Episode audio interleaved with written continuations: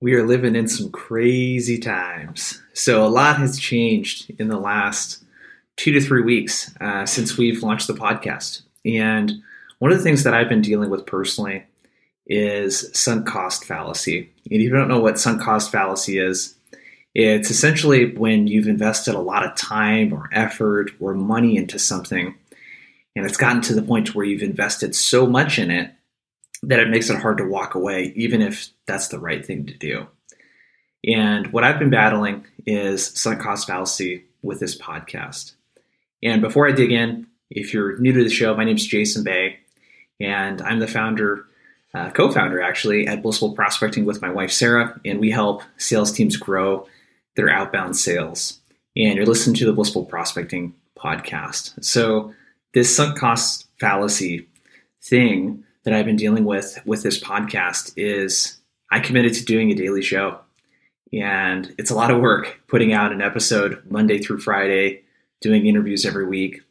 And since all of the craziness with you know coronavirus and COVID-19 has happened here in the last couple weeks, it's really made us shift our priorities into marketing and sales channels that are getting us clients right now. And unfortunately, the podcast, uh, the way that you do this is, you know, I never expect this to be a, you know, a client acquisition tool.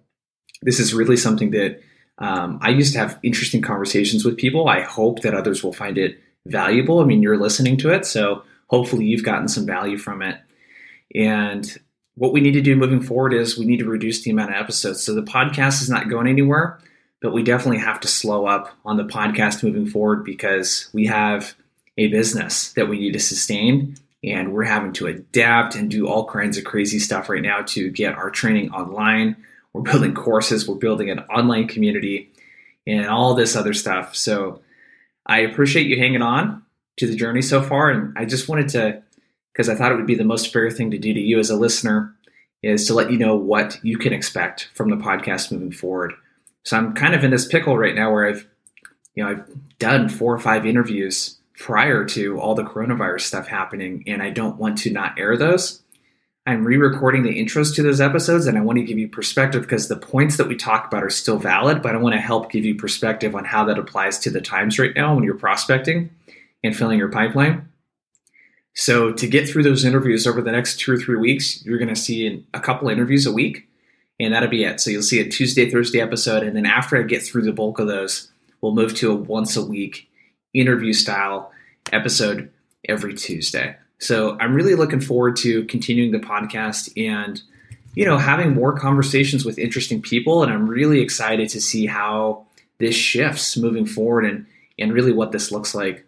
But appreciate you hanging in there so far. Um, I'd like to hear from you. How are you doing?